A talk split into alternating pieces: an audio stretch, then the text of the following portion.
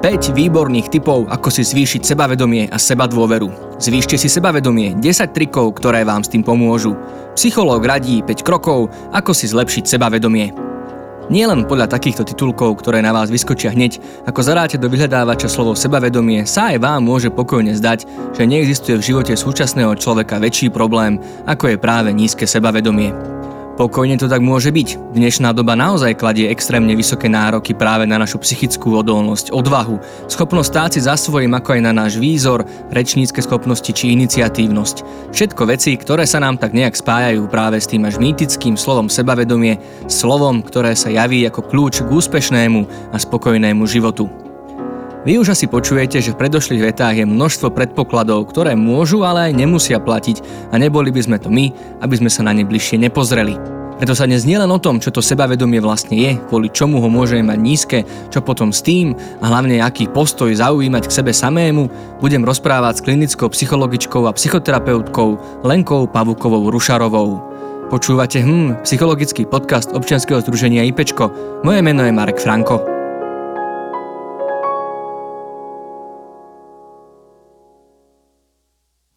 Tak ja som veľmi rád, že môžem v našom podcaste privítať psychologičku Lenku Pavukovú Rušarovú. Dobrý deň, vítajte. Dobrý deň. Pani Rušarová, mám takú potrebu možno, kým začneme sa rozprávať o tom sebavedomí, o takom tom sebavedomí, ktoré tak všetci vnímame možno cez ten výkon, cez tú prácu, cez tie úspechy, cez ten šport.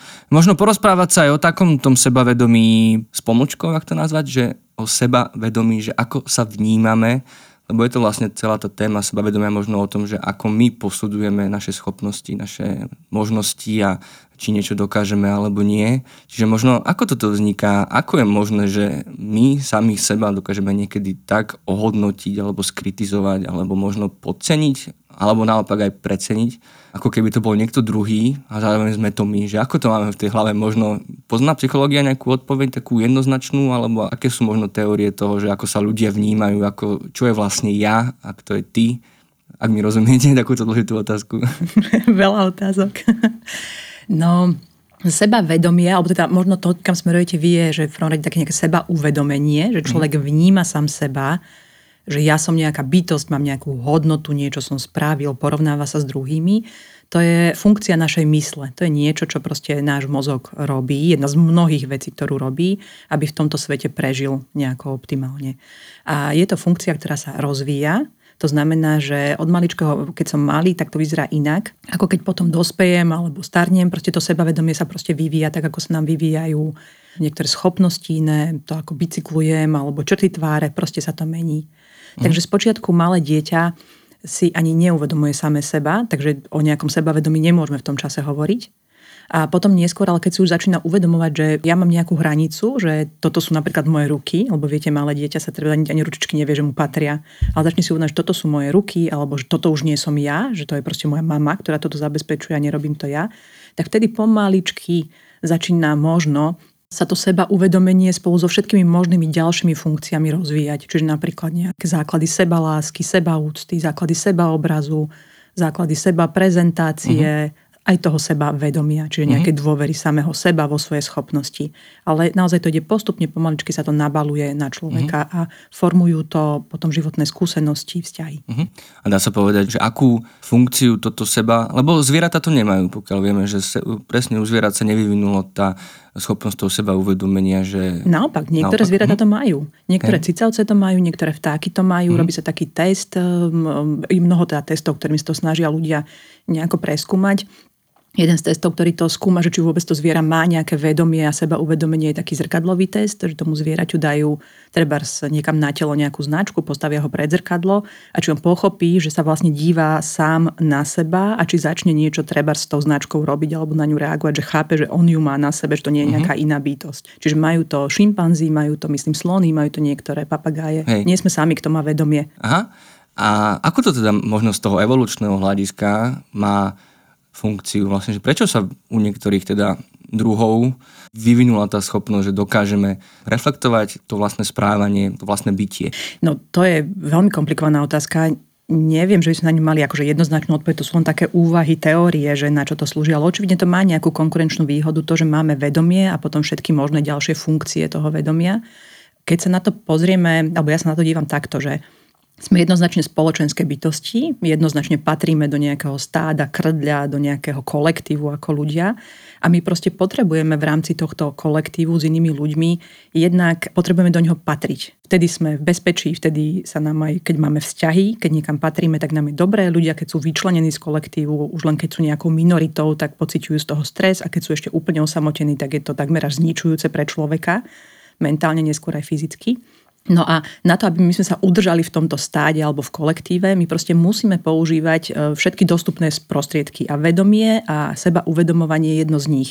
Že si uvedomujem, čo sa so mnou deje, že čo teraz robím, príjma ma svorka, nepríjma ma svorka, keď toto spravím, predvídam, tak ma z tej svorky vylúčia, alebo naopak nebudem akceptovaný, alebo budem v tej hierarchii vo svojej svorke, vo svojej skupine, budem stúpať vyššie, alebo v nej budem úplne na poslednom rebríčku, všetci budú po mne šlapať. Čiže toto všetko, to seba uvedomovanie a svoje uvedomovanie si v skupine nám pomáha. A plus, samozrejme, nejakým spôsobom musí byť užitočné aj to, že si uvedomujem, čo sa vo vnútri, v mojom vnútri deje. Hej? Že prečo reagujem tak, ako reagujem. To, že mám možnosť voľby napríklad, že predvídam budúcnosť, že sa ponaučím z minulosti, že nežijem len tu a teraz, uh-huh. nejakými pocitmi, že som hladný, tak automaticky sa najem, ale že trochu do toho začlenujem aj to, že minule, keď som sa najedol, to jedlo bolo skazené, teraz si musím dať pozor, lebo by som sa mohol otráviť Čiže to, uh-huh. na to všetko, to, to vedomie, uvedomovanie má vplyv. Uh-huh. Takže to, že sa sledujeme, že naše správanie nejako spätne hodnotíme, že sa možno aj kritizujeme, že prečo som sa takto správal, v podstate nie je sama o sebe akoby zlá vec. Že v podstate nie, nie, je to, to je... užitočné e, vedieť, ako som nazval, zreflektovať, akoby spätne sa tomu vrátiť, zhodnotiť, možno sa poučiť z tých chýb a posunúť sa ďalej že toto je vlastne v princípe akože fajn. Je to funkčná vec. Uh-huh. No a potom, kde sa možno stane tá chyba, že to prestane byť akoby tou funkčnou vecou, až dokonca to môže byť uh, niečím, čo nám znepríjemňuje ten život, že to, ako sa vnímame, alebo takto, ja to ešte trošku rozdelím, lebo síce budeme hovoriť o sebavedomí, lebo to je takéto, čo sa tak uh, ľudia tak najčastejšie riešia, ale možno, že do toho zlievame práve aj to, čo ste pomenovali na úvod, že sebaúcta, sebahodnota, seba prijatie a podobné záležitosti, že vôbec akýkoľvek vzťah k sebe a to sa vedomie možno len akoby jedným z tých odtienkov o teda môžeme opraviť, ak tak nie, že či sú tam nejaké tie deliace hranice, e, či hovoríme o tom istom alebo nie. A vlastne, kde sa možno stane chyba, že proste toto všetko nejako nefunguje a my sa nevnímame ako tých schopných, ako tých, čo dokážu niečo spraviť, ako tých, čo sa neboja. Takže ak si môžete vybrať nejakú z týchto otázok, na ktorú by ste teraz odpovedali. Mm, ja som si úslovne poznačila, rada by som na všetky. Prvé, čo ma tak napadá, je, že sebavedomie je celkom taká mantra tejto našej doby aj západnej spoločnosti. Trošku to súvisí s tým, že sa chceme cítiť dobre, my sa môžeme cítiť dobre a vieme, že keď to sebavedomie je vysoké alebo vyššie, tak je to vlastne príjemný pocit. A keď Sebavedomie nám klesá, je to nepríjemné, sa cítime buď previnilo, zahambený, hrozí nejaké vylúčenie, pretože niečo sme nezvládli. Takže my sa prirodzene ako každý organizmus živý, ako každé zviera, aj ľudia sa chcú čo najdlhšie cítiť príjemne. Preto mm, si myslím, že v súčasnosti sa ľudia proste snažia všetkými možnými dostupnými prostriedkami dosiahnuť to, aby aj sebavedomie mali vysoké, lebo to ide s dobrým pocitom. No z môjho pohľadu samozrejme je to neudržateľné, lebo ako sme sa práve pred chvíľočkou bavili, to seba uvedomovanie má nejakú regulačnú funkciu. To znamená, že my musíme sa niekedy cítiť aj, to sebavedomie musí ísť niekedy dole, aby nám naznačilo niečo dôležité pre život. Že ups, tu si urobil chybu, alebo tu si dávaj pozor a tak ďalej. Takže to chcem prvé zdôrazniť, že nie je cieľom mať neustále vysoké sebavedomie, lebo by to potom bolo nefungujúce sebavedomie vlastne. No a keby sme sa chceli baviť o tých pojmoch, tak e, samozrejme, tak ako v psychológii je to komplexné, všetko poprepájané, nedá sa to odmerať, vyčleniť, to nie je nejaký predmet, ktorý má jasné hranice, súvisí s mnohými ďalšími javmi, to sebavedomie, ale môžeme si povedať, že existuje nejaká bazálna sebahodnota alebo sebaúcta, ktorú máme. To znamená, že nakoľko sa mám rád, nakoľko rešpektujem sám seba ako bytosť, že som v poriadku. A potom môžeme hovoriť o sebavedomí v tom slova zmysle, že nakoľko, ako o seba dôvere, čiže nakoľko dôverujem vo svoje schopnosti. To znamená, že nakoľko dôverujem tomu, že keď sa niečo stane, ja to zvládnem, ja to prekonám, ja to vyrieším, ja to dosiahnem.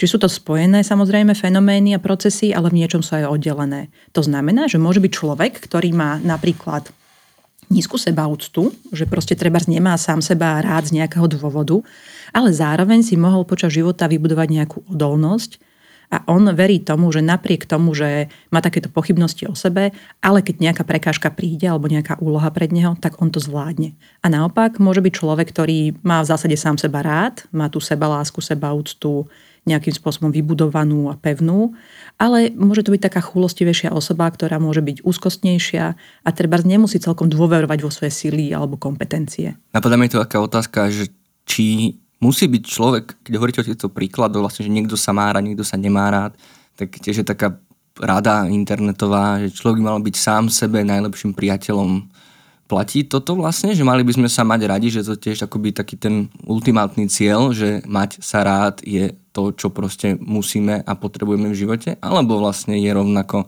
schodné, nehovorím, že funkčné, ale ako keby, že dá sa žiť aj s tým, že sa nemáme až tak radi? Eh, no ak byť sám sebe najlepším priateľom má znamenať, že non-stop sa mať rád, non-stop sa na seba pozitívne dívať a non-stop mať o sebe vysokú mienku, tak si myslím, že to nie je dosiahnutelné. Ale mne sa tá metafora páči, lebo pre mňa, keď si poviem, že dobre, najlepší priateľ alebo dobré priateľstvo znamená, že som voči svojej kamarátke alebo kamarátovi treba láskavá, ústretová, rešpektujúca, ale plus aj tak primerane konfrontujúca. Je, že sú veci, ktoré treba je poviem, vyjadrím, že s nimi nesúhlasím alebo ich nechcem. A keby sme takýto istý vzťah mali sami ku sebe, že v zásade láskavý, rešpektujúci, ale aj primerane konfrontujúci, tak si myslím, že môžeme byť sami sebe najlepším priateľom a zvihnem ruku hore za to, že áno, nech je to tak.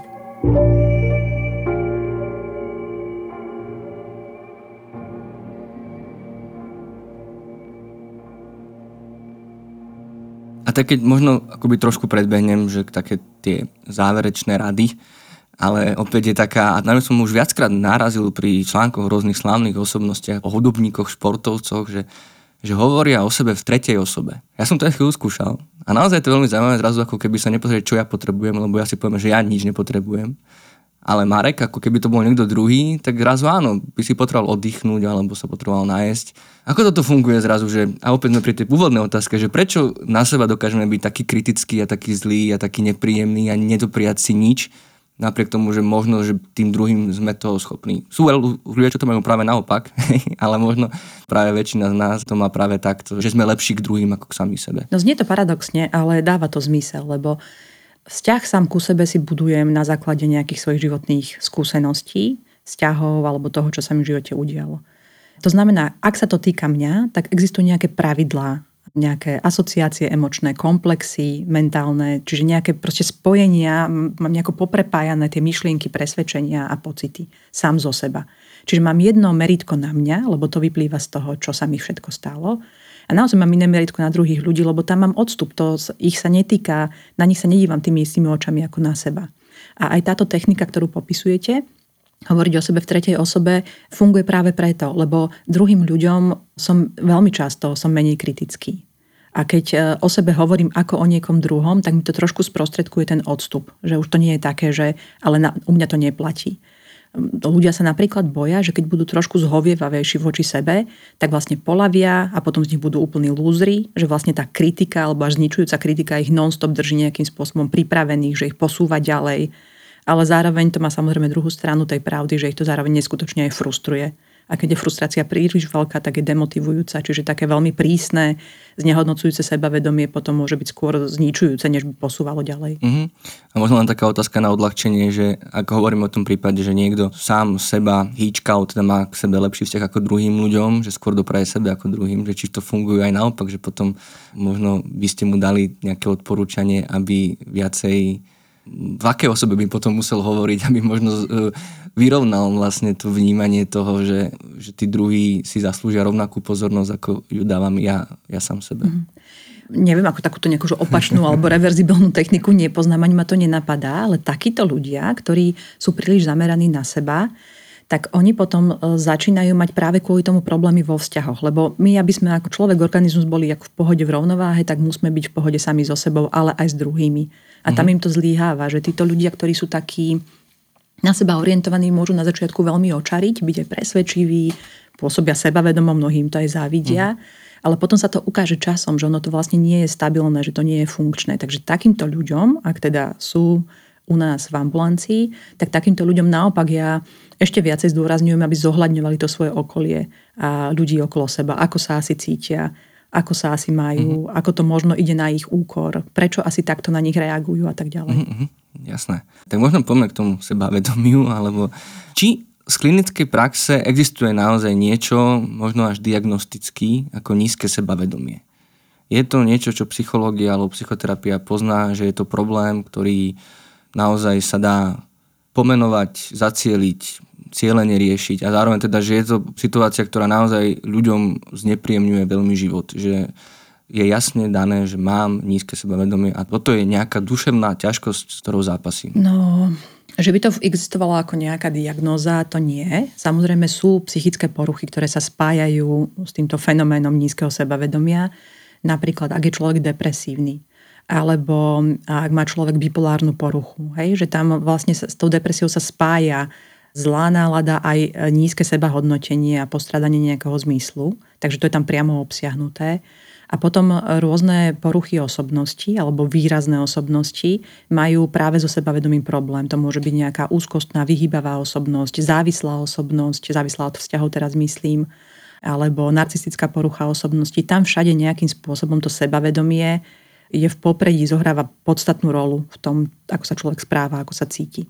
Ale ak sa bavíme teraz nie o poruchách, ale o, nazviem to, že nejakom bežnom človeku, ktorý rieši svoj sebaobraz a taký výsledný pocit, ktorý sám zo seba má v živote, tak to sebavedomie, opäť, e, to nie je nejaká vec, to nie je mm-hmm. niečo, čo teraz odmeriame a my už to máme. To sebavedomie je väčšinou výsledok rôznych psychických procesov.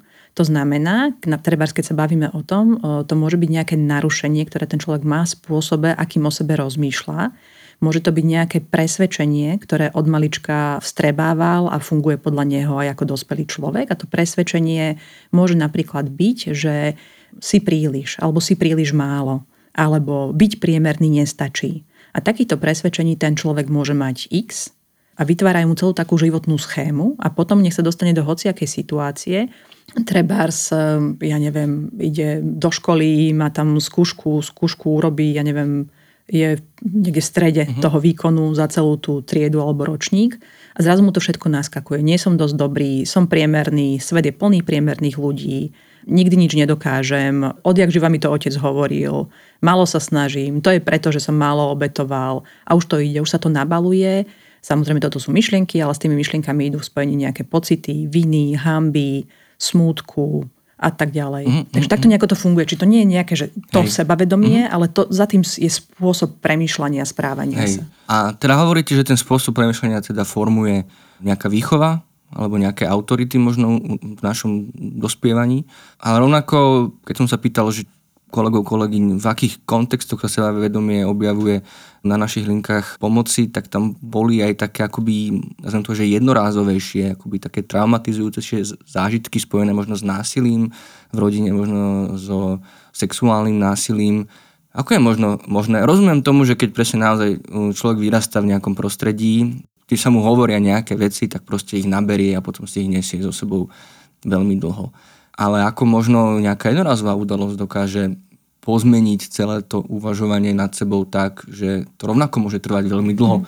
že to není len nejaká jedna udalosť a ideme ďalej, ale vlastne je to taká veľmi definujúca formatívna, nepríjemná skúsenosť, že to rovnako naruší ten sebaobraz a tú tvorbu toho provýkolného sebavedomia. No, totiž to môžeme si predstaviť osobnosť človeka ako niečo veľmi plastické, doslova ako plastiku, keď robíte treba z nejakú sochu, tak najprv to nemá žiadny tvar, potom sa tam niečo pridáva, niečo ten sochár odtiaľ uberá a keď to nie je zrovna nejaký materiál, ktorý hneď stúhne, ale sa s ním dá non-stop pracovať, tak vlastne celý život sa formujeme. My prichádzame na svet už s nejakou výbavou, s nejakou nervovou sústavou napríklad, ktorá určuje potom náš temperament. Čiže niekto má temperament e, taký chulostivejší, citlivejší, možno trochu úzkostnejší, dráždivejší a niekto naopak taký stabilnejší. Čiže už toto je prvá vec, že to nie je len o tom, ako sa ku nám správajú trebárs rodičia, ale už o tom, e, aký je terén, z akého materiálu som správený.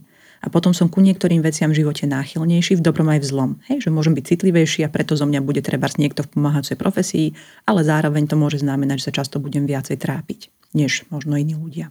Či to je tá genetika alebo niečo, čo je vrodené, s čím sa narodím. No a potom prichádza do hry tá ďalšia vec, to sú také tie zážitky z raného detstva, lebo vtedy sme všetci extrémne vnímaví, extrémne plastickí na to, čo sa nám deje. Čiže do akej rodiny sa dostaneme, tak to nás môže formovať aj naše sebavedomie a to, že či si verím, či si neverím, ako sa vidím, či sa buduje tá sebaúcta alebo skôr je spochybňovaná.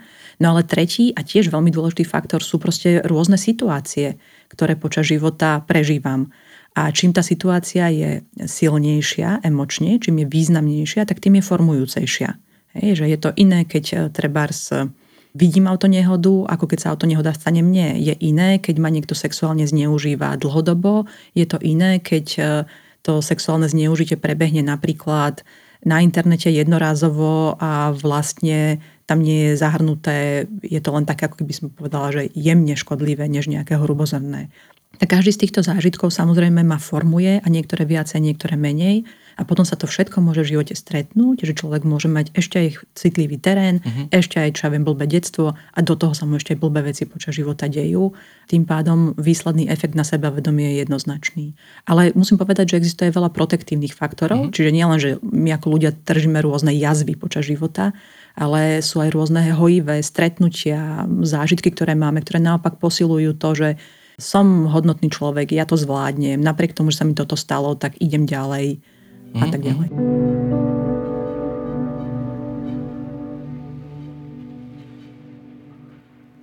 Ako by sme možno mali uvažovať nad tým sebavedomím, keď možno sa porovnávame s inými ľuďmi, ktorí sa nám zdajú, že ho majú? Je to možno ako ste vraveli, že niečo... A môžem vás túto trošku Jasné. zastaviť, lebo toto je podľa mňa ten fenomén, ktorý hrozne, hrozne často sa deje, uh-huh. že nám sa zdá, že tí druhí ho majú. Uh-huh. To je veľmi často, s týmto ľudia prichádzajú, ako mi rozprávajú, ako tamta je, aká sebavedomá, ako vystupuje, ako by som chcela mať jej sebavedomie. Uh-huh. Často je to spojené s tým, že ani polovicu nevie z toho, čo ja, ale teda to sebavedomie má také parádne. No a ja musím povedať, že myslím si, že to poznám z druhej strany, že ku nám do ambulancií chodia proste ľudia, ktorí sú vrcholoví športovci, mm-hmm. ktorí sú top manažéri, ktorí sú akademicky úspešní, ľudia, ktorí sú krásni, ktorí majú v živote pohodu, že takto zvonku by sa mohlo zdať, že majú všetko napríklad, aj to sebavedomie. Ale potom, keď sa otvoria a hovoria sami o sebe, moja skúsenosť je, že všetci sme pochybujúci a všetci sme zraniteľní. Len na niekom to vidno viacej, na niekom menej a väčšinou máme tú tendenciu si tých druhých idealizovať, mm. hovoriť si, že oni sú na tom inak, oni to majú. Ale často aj tí najsebavedomejší ľudia, až na niektoré výjimky, to sebavedomie nemajú až také obdivuhodné. A sa to vracia k tomu, čo vravím, že uh-huh. nejaké non-stop vysoké sebavedomie sa veľmi v živote neobjavuje. Uh-huh. Ľudia to majú inak. Sebavedomie uh-huh. kolíše. Ale prečo potom možno my máme pocit, že niekto ho má akože nechcem povedať, že vysoké, možno je ten extrém takých, možno až tých duševných porúch, že niekto je naozaj taký sebastredný, ale takéto zdravé sebavedomie. Že... Tak naša pozornosť ne... je selektívna, mm. často vidíme to, čo chceme vidieť. Viete, že keď nám niečo chýba, tak sme potom zameraní, tá pozornosť mm-hmm. následuje našu potrebu a hľadáme to v okolí, e, čo nám chýba a tam to nachádzame a potvrdzujeme si to. Hej. Čiže to je trošku taký, ako spôj, taký ten bias, taká chyba hej, toho hej, vnímania, hej. že to nie je naozaj objektívna pravda. A myslím si, že v tomto ja mám to privilégium, že počujem aj tú druhú časť pravdy, mm. že sa predo mnou ľudia otvoria, takže vidím, ako to vlastne je naozaj, že to, čo dávajú na vonok, sami filtrujú a tým pádom mm. pokrývujú ten obraz. Ale z časti je to aj tou našou kultúrou, ktorá do nás e, z rôznych zdrojov e, tlačí do nás túto informáciu, že sebavedomie má byť vysoké a my po ňom potom túžime, potom to hľadáme a závidíme tým, ktorí ho teda údajne majú. A veľmi málo sa podľa mňa hovorí o tom, že sebavedomie nemá byť vysoké, ale skôr by malo byť také, že pružné.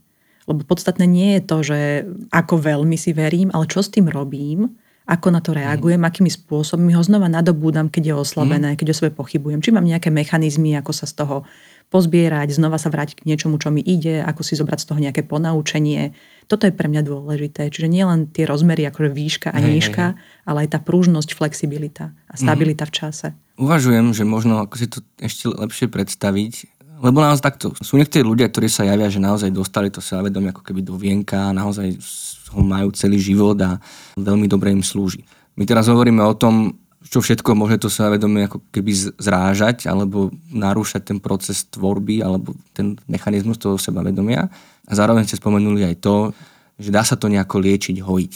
Preto ma zaujíma, že či existujú tí ľudia, ktorí som hovoril ako o prvých vlastne takých tých, čo majú takéto že super, zdravé, ideálne sebavedomie, alebo môžeme hovoriť iba naozaj o tých, ktorí sa naučili lepšie liečiť, lepšie hojiť. No a to sa snažím povedať, že super zdravé, ideálne sebavedomie, zdravé sebavedomie e, je to, ktoré je občas otrasené. Uh-huh. Čiže tá možnosť B z toho, čo ste vraveli, je správne, že všetci máme nejaké zranenia a každému z nás drvej väčšine prípadov to sebavedomie kolíše. Uh-huh.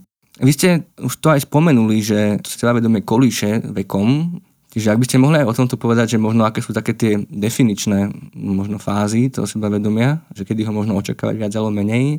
Ale ja hneď doplním aj druhú otázku, že či to naozaj akoby tak platí. Lebo možno napríklad, keď sa hovorí o športovcoch, s ktorými aj vy pracujete, tak tam sa často vraví o budovaní sebavedomia. Čiže oni sú možno aj v tom najlepšom období, kedy by to sebavedomie mali mať akoby v takom tom lepšom stave, nehovorím, že najlepšom, a napriek tomu ich nejaký neúspech alebo neúspechy vlastne vedia zraziť späť k zemi. Že možno tá doplňujúca otázka je k tomu, prečo napriek tomu, že sme možno v nejakom dobrom období života, môže prísť niečo a nemusí to byť žiadna akože veľká trauma alebo tragédia, ale naozaj možno nejaká séria neúspechov, kedy aj to pekne budované starostlivo vyčkané, že si uvedomujeme tie svoje akoby, klady a tie úspechy, proste zrazu to celé splasne. A napriek tomu, že proste sa snažíme, alebo že si myslíme... Lebo to je povaha sebavedomia. Sebavedomie má tú regulačnú funkciu. A regulácia sama o sebe znamená, že sa musí meniť. Čiže Hej. aj keď má niekto, nazvime to pekné pestované sebavedomie, Hej. či tým asi myslíte takú tú základnú bázu tej sebaúcty, trebárs, ale situačne, treba aj ten vrcholový športovec, veď to sú ľudia, ktorí sa veľmi trápia tým, že na šport sadili všetko, keď niečo nevíde, keď sa necítia vo forme, keď príde nejaké zranenie. Čiže jasne, že to sebavedomie, seba istota nejaká uh-huh. klesne. Tomu uh-huh. sa proste nedá vyhnúť. A opäť myslím si, že my si tých športovcov často idealizujeme, pretože zasa ich vidíme cez nejaký filter Hej. televíznych správ, potom často ten narratív okolo tých športovcov alebo iných úspešných ľudí je, že všetci hľadajú nejakú esenciu toho, prečo sú takí úspešní a potom vlastne analýzujú takmer všetko, čo spravili a hovoria, že je to kvôli tomuto a zase ich tak ako vykresľujú v takých nejakých ideálnych, že majú nejaké ideálne vlastnosti, ale ani oni nie sú nepochybujúci. Mm-hmm. To si treba uvedomiť, len, len my to o tom, o tom sa nehovorí, to málo koho mm-hmm. zaujíma, väčšinou ich zaujíma, prečo si taký úspešný, chcem byť ako ty. Mm-hmm a aj oni pravdepodobne to, samozrejme, kto, kto rád hovorí o svojej zraniteľnosti. Hej. Ale sú možno situácie, kedy už môžeme hovoriť o nejakom ako naozaj, že možno je sebavedomie nejakým prvým príznakom alebo prvým symptómom nejakého ochorenia alebo niečoho naozaj už vážnejšieho, že to není už ten prirodzený taký tá vlnovka aj v tom veku a vôbec akoby v nejakom našom pracovnom alebo osobnom živote. Že naozaj už to môže byť niečo, že vážne, vážne, na čo si treba dať pozor. A možno doplním, či do toho nejako, do toho celého všetkého zapadá ten trošku úvodovka, že slávny imposter syndrom, o ktorom sa dosť veľa hovorí a je taký celkom populárny. Či je to už nejaké ochorenie, alebo je to stále len, že hovoríme o takom tom krehkejšom sebavedomí? Impostor syndrom je z nejakého dôvodu, teda môžem špekulovať, z akého, mm. dá sa to pochopiť, naozaj veľmi populárny fenomén. Teraz nie je to žiadna porucha, nie je to žiadna diagnostická jednotka, to v žiadnom prípade. Tým sa len popisuje nejaká situácia, alebo teda nejaké prežívanie ľudí a špeciálne ľudí, ktorí sú úspešní a napriek mm. tomu svojmu úspechu majú pocit, že ten úspech je nezaslúžený a majú teda nízke sebahodnotenie nejaké. Toto je to, tomu sa hovorí impostor syndrom, že Hej, mám pocit, áno. že som podvodník, že tento svoj úspech si nezaslúžim. No ale o tom sa vlastne rozprávame, že to sebavedomie má veľmi veľa zložiek, keď to takto zjednoduším, čiže on možno situačne má úspech, to je tá časť tej seba mm. dôvery alebo seba, nejaký seba obraz, ktorý on má, hej, že v tomto momente ja mám úspech, ale tá základná bazálna seba úcta, ktorá tam je, môže byť oslabená. Čiže uh-huh. si hovorím, že síce sa mi to podarilo, ale vlastne ja ako človek nie som hodný tohto úspechu. Uh-huh. To môže byť ten konflikt, že navonok v tejto situácii mám milióny, vediem obrovskú firmu, niečo sa mi podarilo, ale ja v skutočnosti v hĺbke svojho srdca, môj základný vzťah k samému sebe je taký, nie som si istý, uh-huh. či som dobrý človek, alebo či si to fakt zaslúžim. No lenže opäť ako v psychológii všetko je komplikovanejšie. Veľmi často sa to stáva ľuďom, ktorí naozaj prišli k tomu úspechu tak nejako nečakane, rýchlo trebárs, mm. alebo na svoje pomery pomedzi okolo ľudí, okolo seba majú pocit, že okolo mňa sú ľudia, ktorí roky na tom pracovali, aby boli úspešní, aby rozbehli firmy a ja to tu mám proste za pár rokov, lebo sa mi podarilo nejaký startup mhm. predať mm. trebárs. Čiže tam ešte je zrnko toho, že oni fakt môžu mať pravdu, že oni fakt môžu niekde vnímať, že kúsok tej veľkej slávy alebo toho úspechu ani nie, že si nezaslúžia, ale že to fakt môže prináležať nejakému šťastiu, talentu, nejakej mm. náhode. A potom, keď im to nasadne na ten základný terén, že ja si nezaslúžim, ja nie som dosť dobrý, im to vlastne len tak potvrdí to, tú pochybnosť o sebe. Ale v každom prípade impostor syndrom si myslím, že odráža niečo, aj ten záujem o neho niečo v tom, čo sa deje v našej spoločnosti. On okrem toho, že bavíme o sebavedomí na takej individuálnej úrovni zatiaľ, tak eh, to sebavedomie samozrejme má svoju zložku aj v spoločnosti, akú spoločnosť mm-hmm. žijeme. Takže najprv sa o impostor syndrome hovorilo v 70. 80. rokoch v súvislosti so ženami, takýmto spôsobom o sebe viacej pochybovali. A bolo to hlavne preto, lebo boli málo reprezentované spoločnosti. Aj teraz to stále ešte trvá, ale vtedy to bolo mhm. také vypuklejšie. Čiže keď sa nejakej žene niečo podarilo, tak o sebe hneď aj pochybovala, že čisto fakt zaslúži, to je nenormálne, že ja som na tejto pozícii, že asi to Jasne. bude nejaký omyl, čo tu robím. Ale potom sa ukázalo, a hlavne časom sa ukazuje, že je to celkovo niečo, čo sa deje minoritám, alebo môže to byť minorita ako reálne, že v menšine štatistickej mhm. niekto, mm. alebo len v tej danej situácii, alebo v tej firme, alebo organizácii je tých ľudí menej, mm. nie sú tam toľko reprezentovaní, alebo nemajú takú váhu, takže ak sa im niečo podarí, tak majú pocit, že ten úspech nie je legitímny, lebo nemajú tú cestu vychodenú. Hej. Čiže um, toto je ešte také najvyššie k tomu impostor syndromu, mm-hmm. že on zohľadňuje aj tú sociálnu situáciu. Hej, hej, hej. Jasne, to dáva logiku, že sa nám to zdá také nejaké nepatričné. Možno v porovnaní s tými našimi mm, rovesníkmi možno, ano. že im sa to nepodarilo, nám sa to zrazu podarilo. Ano, čo, čo divné. sa stala chyba, hej, a teda, že tam musí byť nejaká chyba, hej, to nemôže byť náš vlastný hej. úspech. No viete, keď je v borde nejakej firmy, mm-hmm. sú tam, čo aj 50 chlapí, hej. ďalší 50 chlap, keď tam pribudne, tak sa nebude spochybňovať, lebo má pocit, že je na mieste, kam patrí. Ale keď sa tam objaví niekto, ja neviem, že keby tam náhodou bola 20-ročná žena, alebo ja neviem, 25-ročný mm. Róm, alebo nech si koho, akokoľvek mm. si to nakombinujeme to, že niekto je menej reprezentovaní v spoločnosti, tak sa tam môže ošívať, čo ja tu robím medzi týmito ľuďmi. Nehovoriac o tom, že to aj môže dostávať zvonku, ako nejakú mm-hmm. reakciu, nejaké pochybnosti, viete, a tak ďalej. A to mm-hmm. potom podporuje tú neistotu.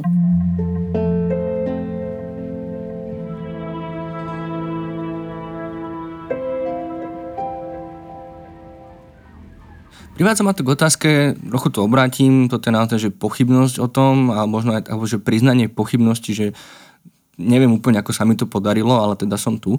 A keď sme sa rozprávali o takom tom zdravom, o takom tom ideálnom spavedomí, ale možno o tom, že niektorí ľudia to vedia, ste to nazvali teraz, neviem, či skrývať, to ste nepovedali. A možno, Filtrovať? Že dávať menej najavo. Alebo inak, akoby, že či je možno dobrý nápad, že ako sa vraví takéto americké, že fake it till you make it, teda, že, že hrajte to a až kým to nedosiahnete, že či je dobré hrať to sebavedomie. Napriek tomu, že vnútorne ho nemáme a akože cítime, že to není v poriadku, ale teda navonok to nedáme nejako najavo a ideme vlastne v tom, že my sme úplne v pohode. Opäť ja na to nemám recept, lebo mm-hmm. to záleží od človeka, od situácie, mm. tak uh, Určite fake it till you make it z časti platí, viete, lebo my sme plastickí, čiže my keď tým, ako sa správame, ako o sebe hovoríme, ako sami so sebou mm. hovoríme, tak my si formujeme tým pádom sami seba, ale to tiež má nejakú obmedzenú platnosť. Čiže môže mi to trošku pomôcť, ale to neznamená, že to všetko záchráni. Čiže v, úplne, že v praxi by som povedala, že jasne, niekedy, keď sa to hodí, tak si to kľudne nechajte pre seba, že máte pochybnosti alebo ste neistí, alebo čo koho do toho, hej, lebo by vás to ešte viacej zneistilo, keď to budú ostatní vidieť alebo s vami rozoberať.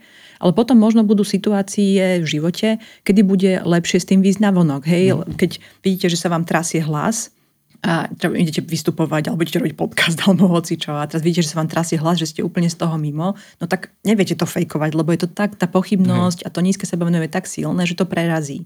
A vtedy môže byť o mnoho prínosnejšie a viac pomáhajúce, keď s takým súcitom a veľkorysosťou k sebe poviete, že toto je pre mňa neštandardná situácia, že mám teraz trému a bodka. A naopak uh-huh. vás to môže toto posilniť. Uh-huh. Čiže kedy ako? Pardon za takú... Hej, hej, no, všetko z mierou, hej, lebo potom sú aj situácie, kedy sa fejkovalo až toľko, že to dospelo k súdnym žalobám a k, akože naozaj akože k vážnym problémom. Presne. Uh, Čiže presne hej. to je to, že život, my sme organizmy, musíme byť flexibilní, prispôsobovať hej. sa a pre mňa to znamená, že musíme to urobiť raz tak, raz tak podľa toho, čo je vhodnejšie pre mm-hmm. nás a adekvátne tomu, v akej situácii sme. Je, jasné.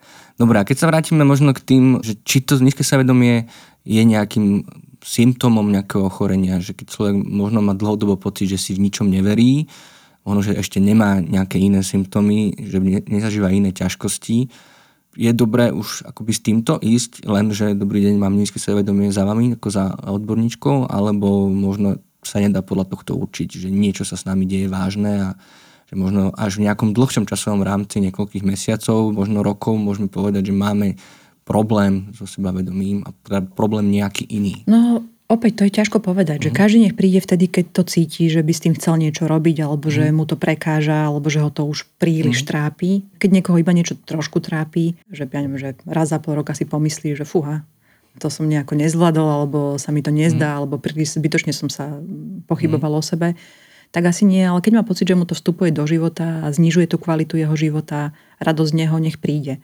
Myslím si, že tá zóna medzi tým, kedy už sa jedná o nejakú poruchu, kedy je to zjavné, že musí vyhľadať odbornú pomoc, to znamená, že ak niekto má tak nízke sebavedomie, že ja neviem, treba kvôli tomu ani len nezačne písať e, nejaký projekt do školy alebo diplomovku alebo čokoľvek, mm. lebo sa bojí, že to tak zle dopadne.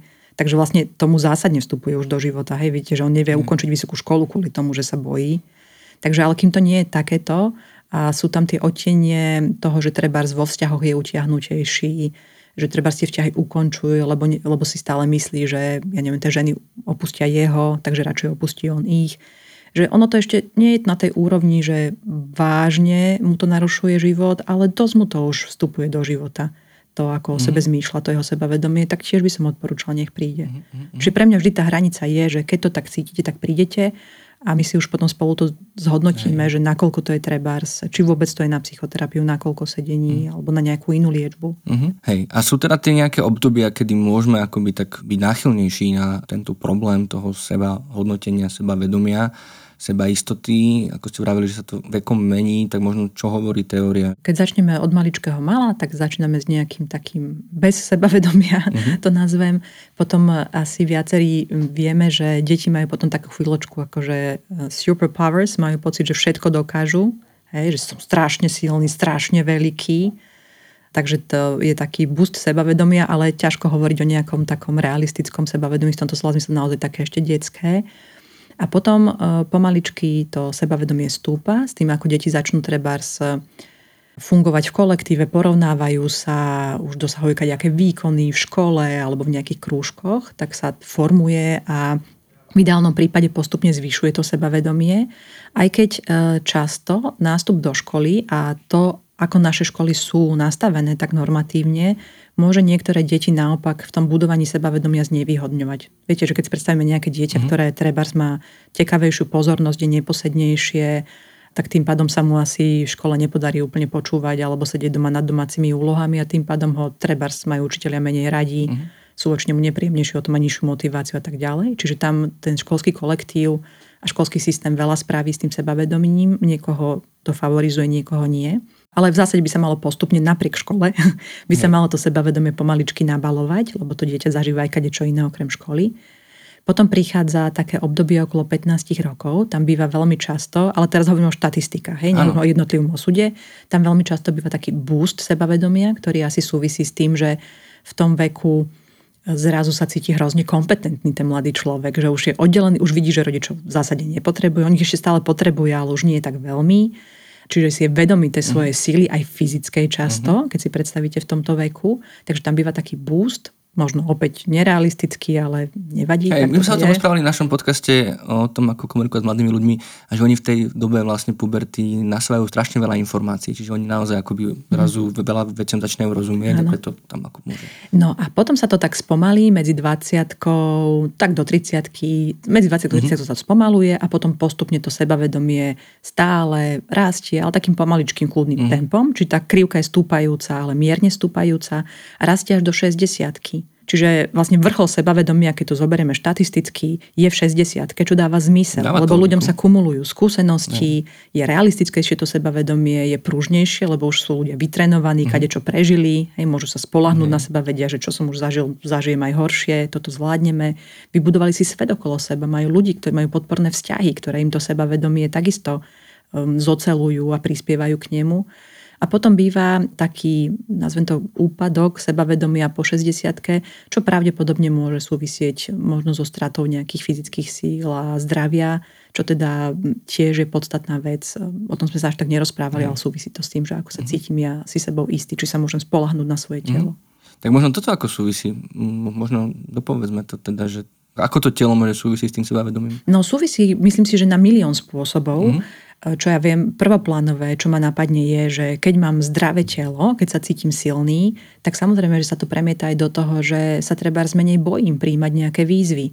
A keď sa ich menej bojím príjmať, tak ich aj príjmam a zdolávam a každá zdolaná výzva je vlastne úspech navyše, ktorý prispieva k tomu sebavedomiu. Mm-hmm. Čiže to je taká fyzická sila a samozrejme zdravie.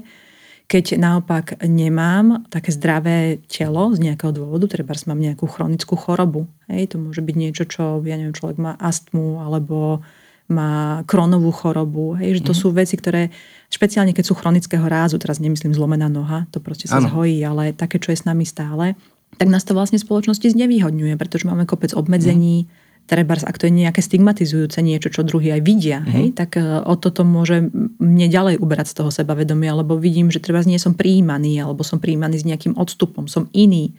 To ani nemusí byť, že reálne ma niekto odmieta, ale pre nás ten pocit toho, že ja som iný, som vyčlenený, mm-hmm. je proste stresujúci.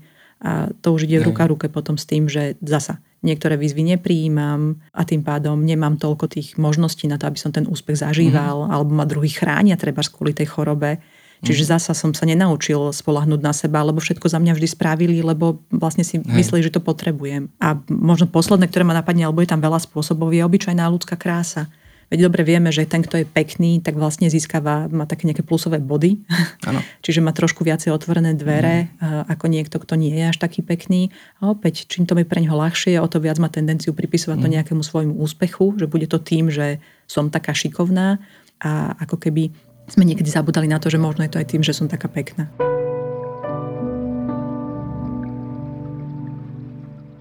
Tak možno ako na to, keď sme tam dole niekde, už z rôznych dôvodov, že čo môžeme robiť preto, aby sme sa dostali akoby späť na takého nejakého normálu aspoň.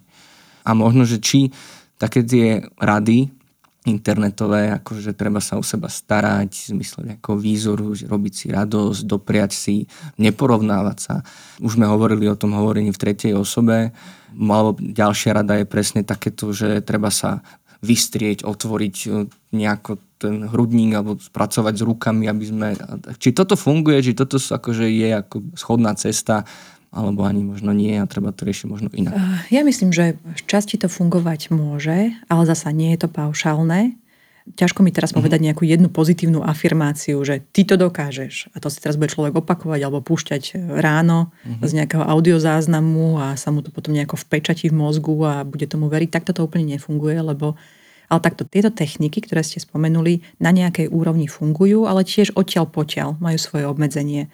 A ktorá z tých techník zaberie práve vám, tak to takisto neviem. To sa dá len skúšať. To si musia poslucháči skúšať sami. Sú to ľahko dostupné rady kadejaké, ktoré budú sami vidieť, že čo im funguje. A môžu im fungovať rôzne veci v rôznych obdobiach alebo v rôznych situáciách. Hej, že treba neporovnávať sa.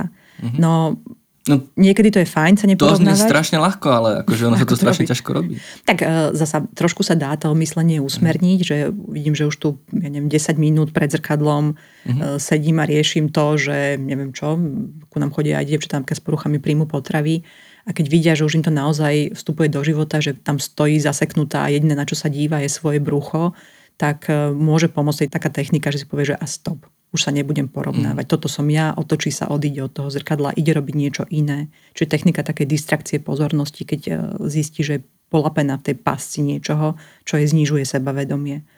Čiže na jednej strane áno, toto a mnohé iné z týchto techník a spôsobov ja ich určite ich nezazlievam, len by som povedala, že nie sú všemocné, pretože niekedy treba pracovať na takej tej bazálnejšej úrovni a tá bazálnejšia úroveň je, že aký mám vzťah sám k sebe, prečo vlastne takto rozmýšľam, čo mi to dáva, tie seba pochybnosti trebárs, čo mi to naopak berie, prečo tomu verím, odkiaľ to mám. Tak to je také hlbšie preskúmavanie, mm. ktoré sa deje v psychoterapii, ale nemusí to byť nutne iba v psychoterapii, že človek sa sám sebou môže zaoberať aj sám a to chcem povedať, že to je rovnako dôležité, že rozumieť tomu, že ako mi to sebavedomie teraz klesá, že lebo opäť, to nie sú paušálne veci, to budú situácie. Že niekedy to môže byť vtedy, keď sa jedná napríklad o fyzickú krásu, niekedy to môže byť vtedy, keď sa jedná o to, aký podám výkon, ako ma budú vidieť druhý, alebo ktorý druhý, mm-hmm. kto sú tí relevantní druhí, na ktorých názore mi záleží, mm-hmm. koho hlas sa mi ozýva v hlave, keď o sebe pochybujem, že či to je hlas, mm-hmm. neviem,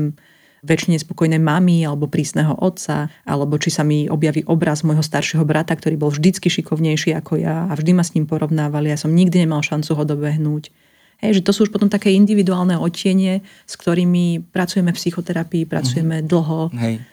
Ja len uvažujem, mali sme otázku z Instagramu, že ako od Maji, ako znovu objaviť seba hodnotu o tom hovoríte, že či môžeme očakávať ľahký proces v tomto. Hej, že naozaj, keď je to také, že dlhodobo, alebo teda to nie sú nejaké situačné veci, že chvíľu máme, chvíľu nemáme a rôzne to tak kolíša, ale naozaj, že možno máme veľmi dlho pocit, že, že za nič nestojíme. Asi sa to nedá tak ľahko potom zmeniť presne len nejakou technikou alebo niečím, že je to možno aj na dlhodobejšie nejaké návštevy odborníkov. V zásade áno, len ja by som potrebovala vedieť od mm-hmm. toho človeka, ktorý to mm-hmm. na ten Instagram písal, že ako to myslí, ako na tom je, že Hej. čo s tou jeho sebahodnotou, či mu zmizla dnes ráno mm. po rozchode s frajerom, alebo či tú sebahodnotu vlastne má pocit, že nikdy ani nemal. A potom sú aj také rôzne odpovede na to, mm. ako cestou ísť. Hej, hej, hej. Ale možno opäť jedna z takých, um, ani nie že na odľahčenie, ale mi tak napadlo, že či sú aj nejaké lieky na seba vedomie. A je vôbec dobrý nápad to riešiť nejakou látkou, už čímkoľvek to je, čo to môže spôsobiť, kebyže možno si dodávame sebavedomie hmm. nejako z externého zdroja? Áno. No tak priamo lieky na sebavedomie nie sú, teda aspoň pokiaľ viem ja.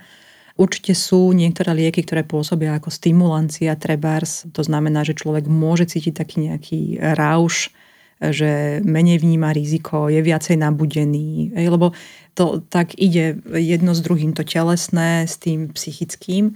To znamená, že keď sme nabudenejší, máme treba väčšiu odvahu, menej vnímame nejaké detaily, sme akčnejší, tak nás to mm, tlačí možno k tomu, že to pôsobí ako keby sebavedomejšie.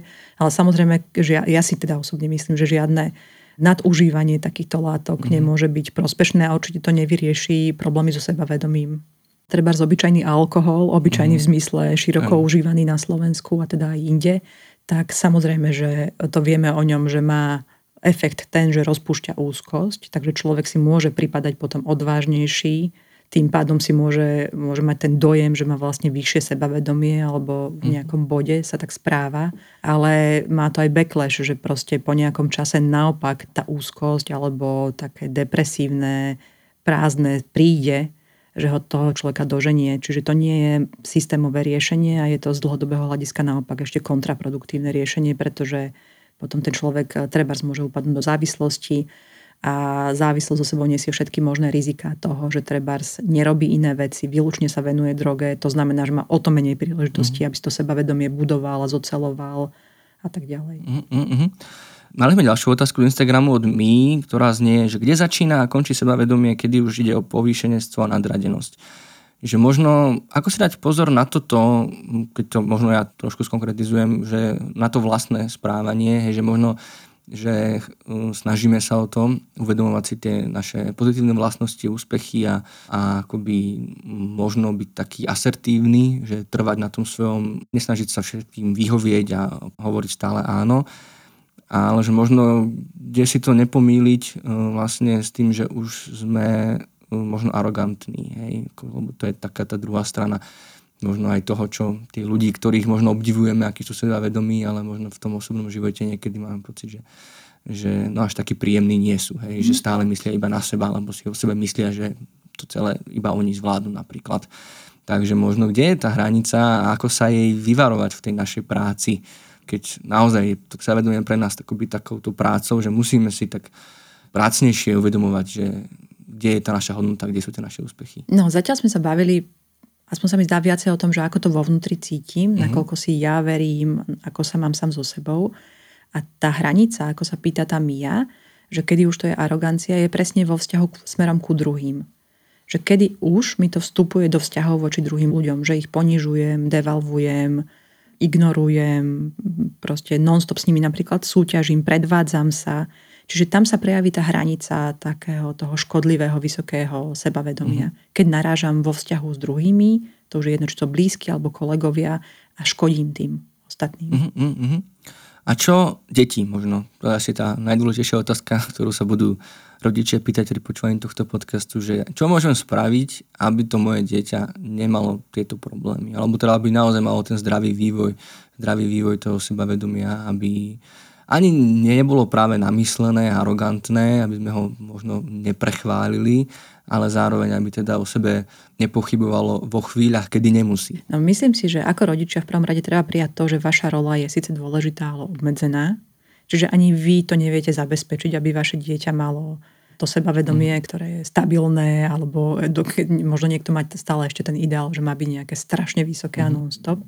Čiže ale to, čo si myslím, že ako rodičia by sme mali robiť, je byť proste realistický, byť podporujúci, dávať porozumenie dieťaťu, lebo cez to, to ako ho vidíme my, tak potom ono vidí samo seba. Čiže keď my sa na neho dívame s láskou a porozumením, tak on potom si pomaličky buduje mm-hmm. vzťah ku sebe takýto. Ale zároveň to nesmie byť falošné. To znamená, že nesmieme my podľa nejaké poučky si myslia, že my vieme dať tomu dieťaťu nejakú, ako keby sme mu dali nejakú vakcínu, že on bude naočkovaný a bude potom odolný voči tomu, mm-hmm. čo je nejakému zníženému sebavedomiu. To sa proste nedá. Dieťa si proste musí prechádzať aj rôznymi sklamaniami, zraneniami, neúspechmi, lebo tie ho posilujú. Vytvárajú mu realistický sebaobraz, že má reálne limity, ale zároveň mu dávajú šancu na budúce sa ešte viacej posnažiť a potom tým pádom dôverovať sám sebe. Čiže od rodičov sa očakáva, že budú proste voči tomu dieťaťu bazálne prijímajúci, podporujúci, láskaví, ale zároveň aj primerane konfrontujúci. Uh-huh. Vy ste povedali slovo príjmajúci, tuším, alebo minimálne mne pritom naskočilo, že vlastne nie je toto aj, akoby aj kľúč k tomu celému to seba prijatie, a akoby aj s tými kladmi, aj s tými zápormi. A tiež možno, že ako to správne mať nastavené, možno keď sme sa rozprávali o tom tele, že aj toto môže byť zdrojom toho vysokého aj nízkeho sebavedomia, a zároveň teda sa teraz veľmi hovorí o body positivity a o seba prijatí. Otázka znie, že či to znamená, že máme akoby si neustále napríklad hovoriť, že sme pekný a krásny, alebo je to možno inak. Že sú tam nejaké že niečo, čo nevyzerá možno tak, ako by sme chceli, ale zároveň to príjmame. Akoby, že možno, čo to znamená to prijatie? Znamená to takéto naozaj, že nekritické prijatie samého seba, alebo stále tá kritika má tú úlohu vlastne v tom našom prežívaní. No určite nejaké, nie nejaké nekritické a nafúkované falošný sebaobraz poskytovať dieťaťu. To nie, že ak sa bavíme napríklad o tele a mali by sme niekoho, ja neviem, že dieťa, ktoré má nadváhu, tak asi nie je v poriadku to neokomentovať alebo sa tváriť, že to neexistuje a naopak mu tvrdiť nejaký opak, že to by tomu dieťaťu vôbec nepomohlo. Hej? Ale mm. dôležité je na druhej strane ho za to neponižovať, normálne sa mu snažiť pomôcť ako rodič, zodpovedný rodič, ktorý sa o dieťa stará. To znamená, že vysvetľovať, čo je zdravé, čo je nezdravé, pomáhať mu treba mať pohyb, tak ako to mm. treba. Ale keď vám to dieťa povie, že ja sa tým trápim, že neviem, že mám veľké brúško napríklad a má ho veľké, no tak ho nebudem klamať, že ho nemá. Môžete mu povedať, že vás to trápi tiež, že čo sa s tým dá napríklad mm-hmm. urobiť. Alebo že OK, ale okrem toho, že máš veľké brúško, mm-hmm. sa zase iné veci, ktoré sú na tebe fajn. Mm-hmm. Že to mi príde taký prístup, ktorý by mohol byť vyvážený. Mm-hmm. Ak, ak toto je to, to, kam smerujete. Hej, ja som myslel skôr na seba, alebo teda mm-hmm. ako môžeme sami sa. Ale to je veľmi dobrý príklad testu dieťa. Samozrejme, hovoríme o naozaj akoby už nejakých situáciách, ktoré môžu posúvať zdravotné problémy, nehovoríme o ideále krásy, kde je veľmi ľahké z neho vybočiť. Ešte si myslím, že tam je taká celkom dôležitá vec, ktorá možno tiež sa nie až tak robí, že my môžeme to dieťa inak aj nekomentovať. Mm-hmm. Že ja mám pocit, že teraz je tiež taká doba, že sa na rodičov dáva obrovská zodpovednosť, taká povinnosť, aby zasahovali, formovali, čo všetko majú robiť. Naozaj veľmi veľa kníh, príručiek, mm-hmm. článkov. Ale to, čo si myslím, je, že deti potrebujú reálne aj priestor, aby si sami formovali obraz na seba, že nemusíme non-stop do toho vstupovať a ich nejakým spôsobom vylepšovať alebo komentovať, že niekedy ich môžeme nechať len tak. Hej, dobre, myslím, že sme na konci. Možno taká otázka, ktorej sme sa pred nahrávaním rozprávali, že možno sa vám nebude na ňu ľahko odpovedať, tak som vedavý teda, ako to teraz vyriešime. Že ako môžeme z pozície blízkych pomôcť niekomu, kto má nízke sebavedomie, ale možno, že aj to vysoké. A možno v kontexte vašej poslednej odpovede má akoby vôbec e, zmysel možno sa do toho takzvané rýpať. Keď má niekto vysoké sebavedomie? Aj, aj, aj nízke, aj, aj. aj vysoké. Ale možno akoby s nízkym viem si predstaviť, že možno nejaké pozbudenie, nejaké to prijatie toho človeka, ale čo s takým že ten človek za nám nejako ako keby, no že, že tie vzťahy sú narušené kvôli tomu vysokému sebavedomiu, čo možno v takej chvíli robiť? Mm, ak e, je to niekto, na kom mi záleží, tak e, mu môžem ponúknuť normálne spätnú väzbu. Normálne mm-hmm. mu mhm. povedať, že sa chcem s ním o tom porozprávať a že pre mňa je ťažké byť s ním vo vzťahu, pretože robí toto a toto a ja sa pri tom takto a takto cítim. Hej. A to je asi tak všetko, čo s tým môžeme spraviť. Mm-hmm. Hej. Byť pravdivý, v tom mm-hmm. sa ochránite, s tým človekom sa stretávate toľko, koľko vám je príjemné, ale aj mu zároveň dávate šancu, že mu vlastne dáte také vodítko, že ako ten vzťah ešte možno zachrániť. Mm-hmm. Je to pre neho feedback, keď bude chcieť na sebe pracovať, tak môže. A s tým nízkym, čo môžeme pomôcť niekomu, kto si neverí. Naozaj, že vidíme, že niekto sa trápi tým, že si neverí.